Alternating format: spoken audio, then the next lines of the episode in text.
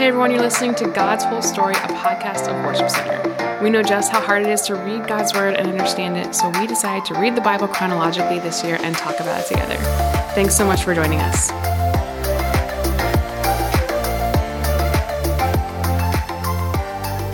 Hey everyone, welcome to God's Whole Story. My name is Ryan. I'm here today with Chelsea. We are reading a lot of Jeremiah, and Chelsea is very excited to talk about it. I think excited is the wrong word. nope, excited. I just have a lot of stuff to talk about. All right, fantastic. Well, start us off, Chelsea. Um, well, we start off in Jeremiah 8, and I just couldn't help but kind of draw some parallels to current culture. One of the verses is I listen to their conversations and don't hear a word of truth. Is anyone sorry for doing wrong? Does anyone say, What a terrible thing I have done? No, all are running down the path of sin as swiftly as a horse galloping into battle. Um, I think you look around the culture today and you're like, oh my gosh, things have never been worse. Um, but as you read, as you read the Bible, as you read all sorts of things in history, like people are always running towards the path of sin if they don't know God.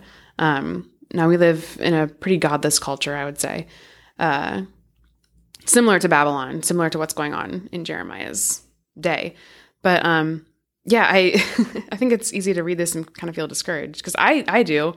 I look around, I'm like, is anyone even sorry for what they're doing? I no, they aren't. They don't have the Holy Spirit. They don't have the Lord. How can we expect people to be sorry for um, something where they don't have the Holy Spirit guiding them and convicting them? Fine, I'm sorry. Sheesh. this is all just what one I big do? ploy to get Ryan to I apologize. me. apologize, guys. Everyone, I'm sorry. No, that's what stuck out to me at first. Uh, it is funny, like because base uh, earlier in that passage, like you picked up in I don't know verse Six. six. Yeah. Even like he starts out saying like, "Hey, when you go down the wrong road, don't you turn around and try to go the right way?" like it's just kind of like God saying, like, my people are committed to doing the wrong thing. They've been given several chances to turn around. There's no desire to turn around. And when you come to a place where the, you have no desire or intention to turn around, there is judgment. Yeah. And even later on, where it says, talking about um, priests and prophets, they offer superficial treatments for my people's mortal wound and giving assurance of peace when there is no peace. Um, again, I can relate that to today. I just like, I think sometimes churches can give these superficial treatments to the mortal wound of sin and um, eternity. and I don't know. I just uh, the the actual healing balm to our souls is the gospel.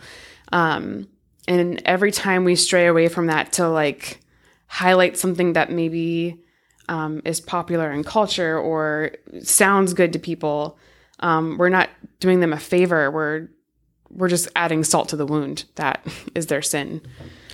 which is also not new. Like, Yeah. it, it's easy to say, like, oh man, look at where Christian faith is today. Well, guess what? It's been there before. Yeah, yeah, we've been um, going down this path for a long time.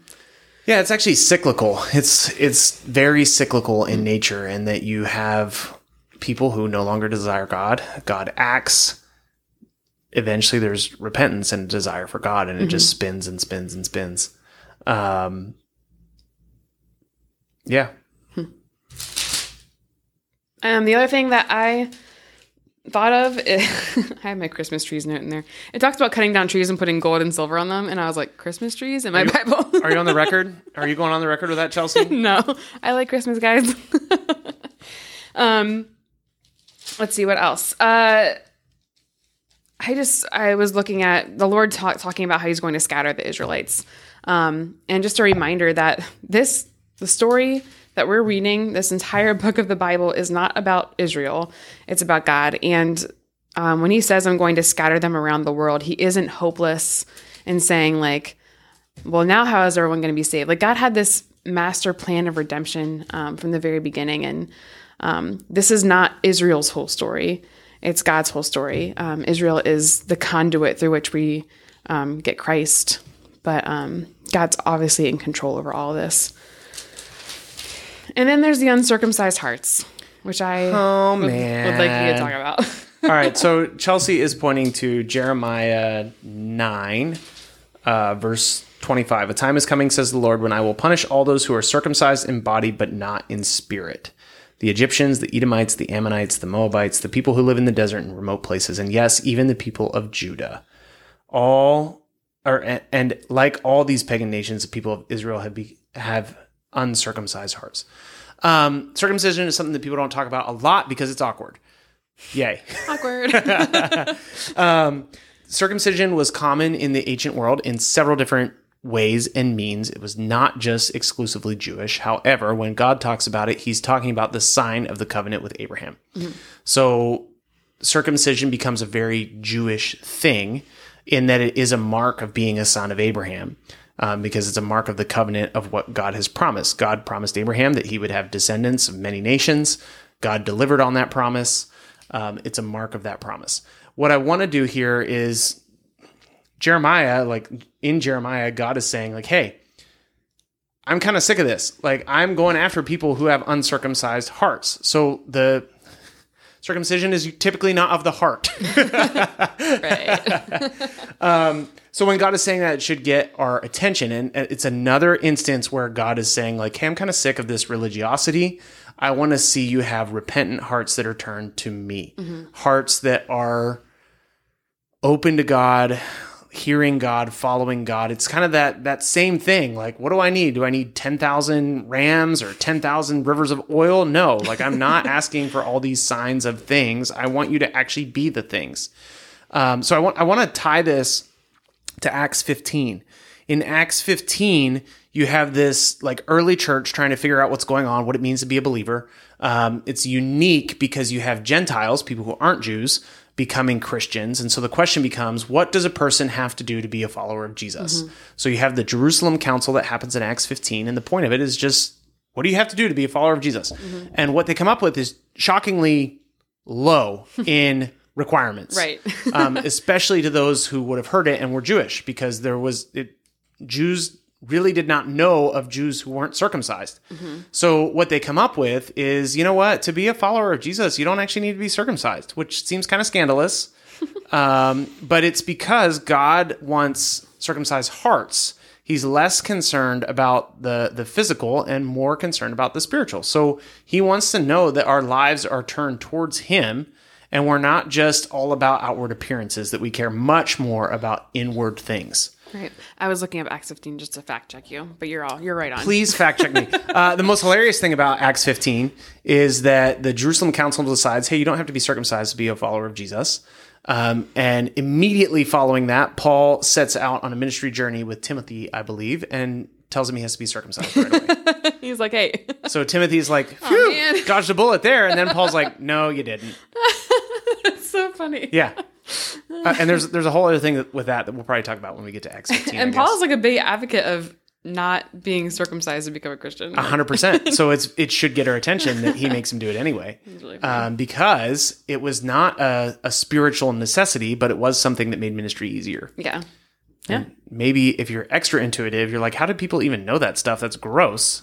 I think about that all the time. There's a Do lot- an answer? Yeah, there's there's uh there's a lot of public nudity in that society actually. Like not just people chilling out, gross. walking around, but like public bathrooms were pretty open air.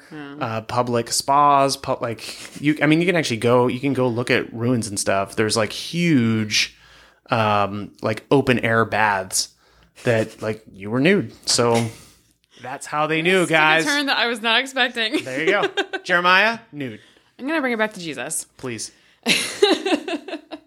At the very end of our reading today, um, it talks about a plot against Jeremiah. Um, the Lord told him about a plot that his enemies were making against him.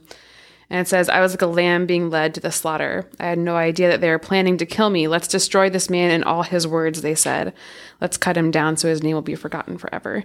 Um, of course, lamb being led to sla- the slaughter is a very real picture of Jesus and both the New Testament and the Old Testament. Um, but I, what stuck out to me was the reasoning behind them killing him was let's destroy this man and his words. And I was just thinking of the Pharisees and the people who offered up Jesus to be killed, hoping that what he would say would just disappear forever with him. Um, of course, we know that's not the case. And it's also not the case with Jeremiah. um, this is a prophet that God has honored in a way that it's he's in the Bible. And um, yeah, just thought it was interesting. Good parallel to Christ.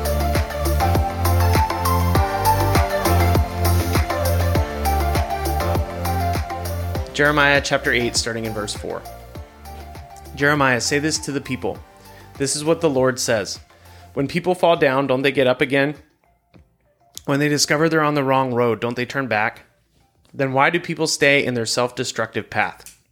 Why do the people of Jerusalem refuse to turn back? They cling tightly to their lies and they will not turn around. I listen to their conversations and I don't hear a word of truth. Is anyone sorry for doing wrong? Does anyone say, What a terrible thing I've done? No. All are running down the path of sin, as swiftly as a horse galloping into battle. Even the stork that flies across the sky knows the time of her migration, as do the turtle dove, the swallow, and the crane.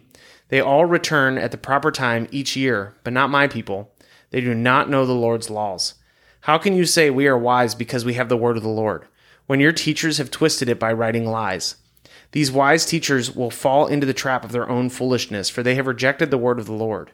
Are they so wise after all? I will give their wives to others and their farms to strangers. For the least to the greatest, their lives are all ruled by greed. Yes, even my prophets and priests are like that. They are all frauds. They offer superficial treatments for my people's mortal wound.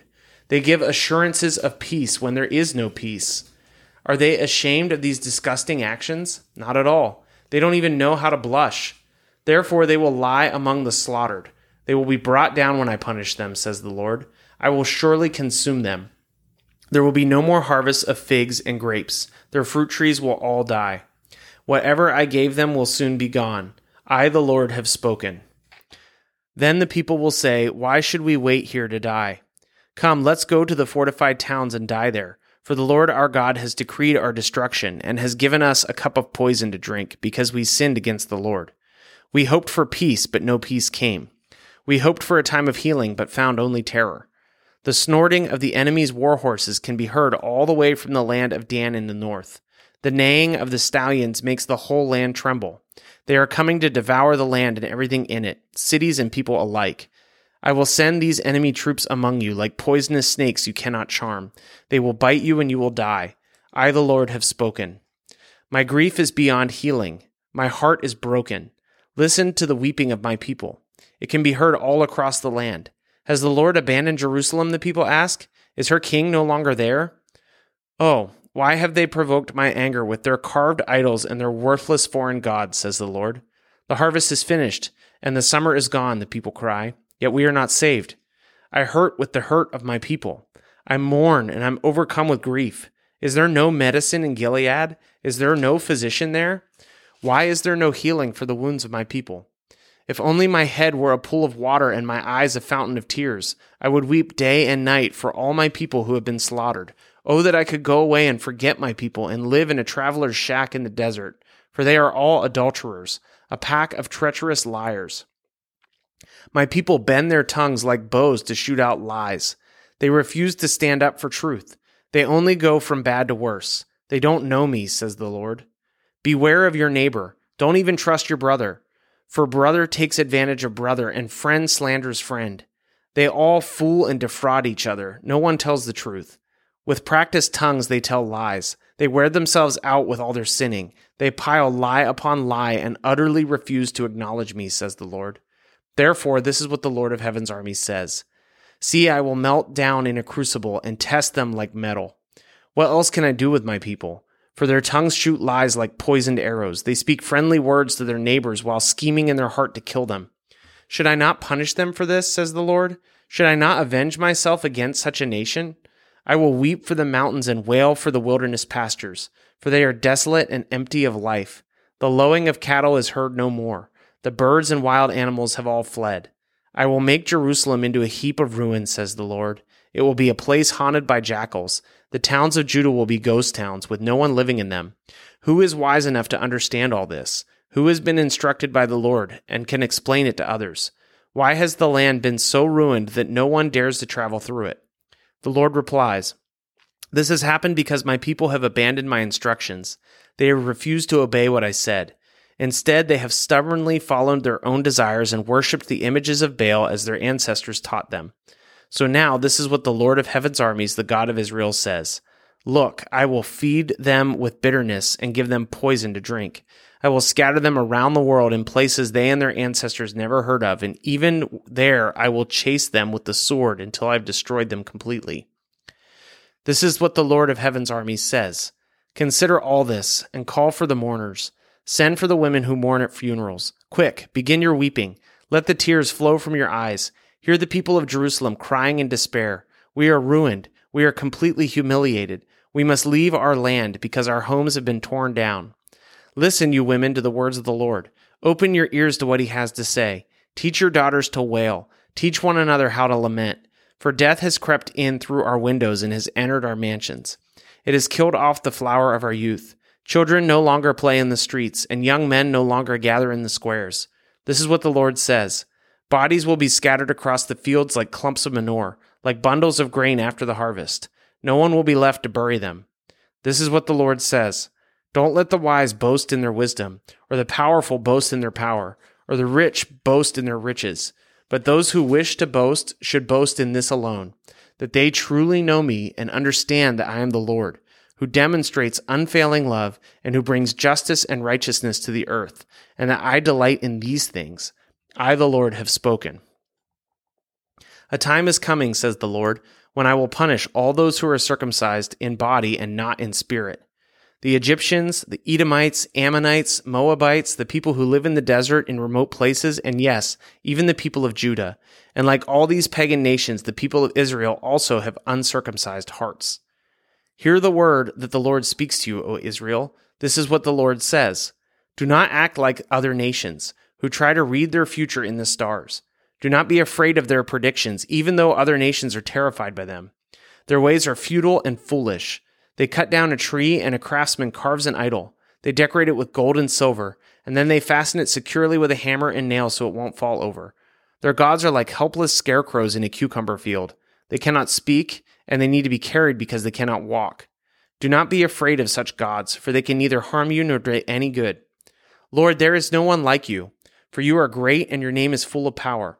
Who would not fear you, O King of nations? That title belongs to you alone. Among all the wise people of the earth and in all the kingdoms of the world, there is no one like you. People who worship idols are stupid and foolish. The things they worship are made of wood. They bring beaten sheets of silver from Tarshish and gold from Uphaz, and they give these materials to skillful craftsmen to make them idols. Then they dress these gods in royal blue and purple robes made by expert tailors. But the Lord is the only true God. He is the living God and the everlasting King. The whole earth trembles at his anger the nations cannot stand up to his wrath.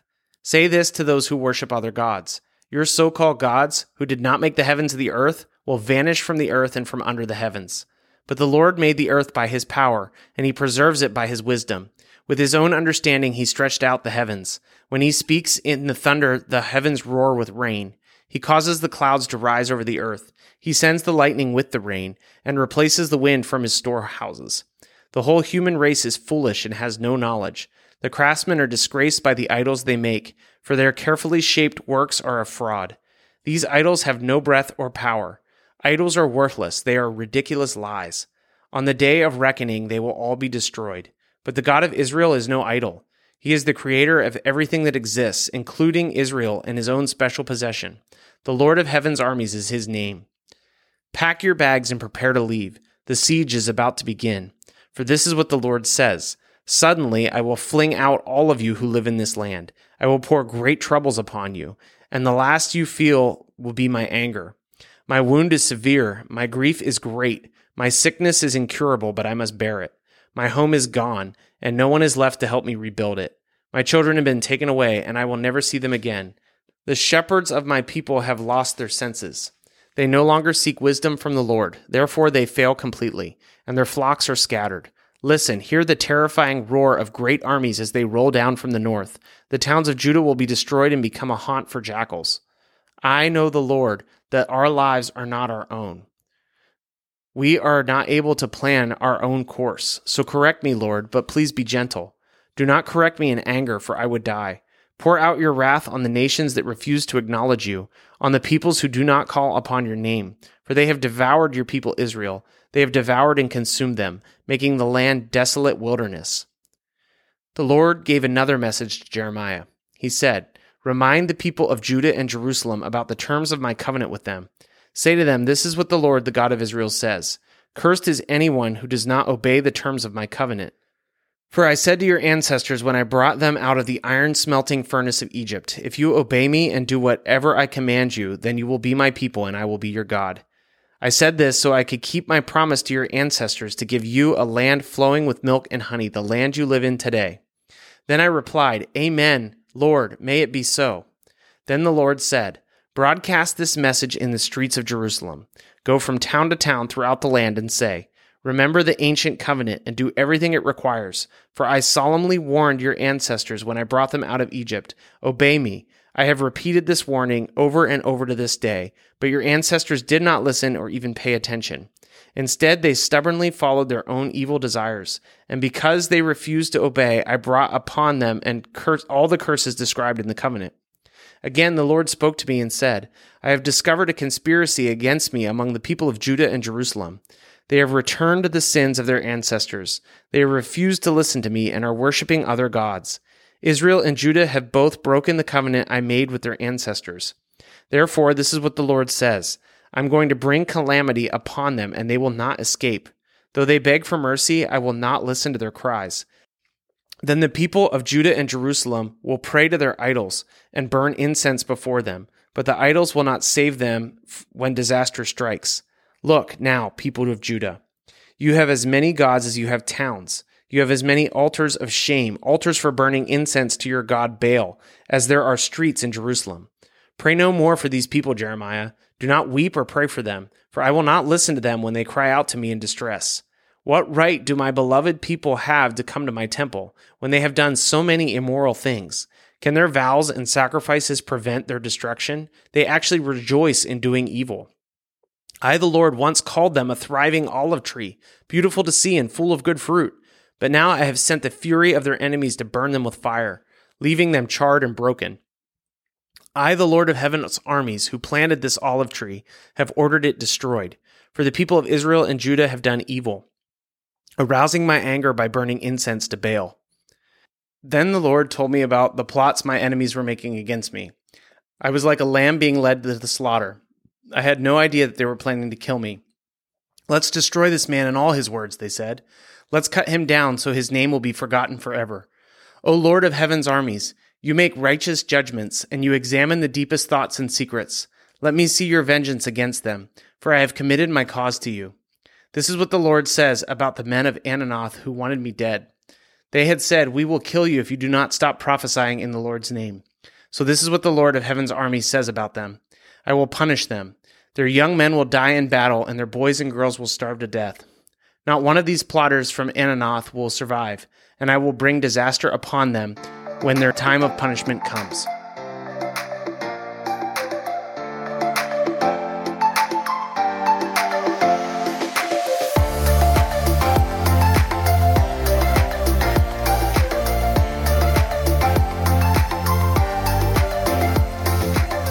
Hey guys, this is Ryan, and I hope you are getting a lot out of God's whole story. Uh, it means a lot to us, even as we are reading through God's Word every single day in the order that it happened. Um, if you want to go ahead and follow us, you can find us on Instagram and Facebook at God's Whole Story Podcast. Uh, we would love it if you would share this thing with your friends or people that you know, or just share what's sticking out to you. Uh, you can either send us a DM or you could actually email us at podcasts at worshipcenter.org. You can email us if you have any questions, if something stuck out to you, if you'd like us to pray for you. And if you want a Bible, if you don't have one right now, or if you want a copy of the one that we're using to go through God's whole story, we'd be happy to send that to you. So go ahead and reach out to us in any way that you'd like. We'd love to hear from you. Have a great day.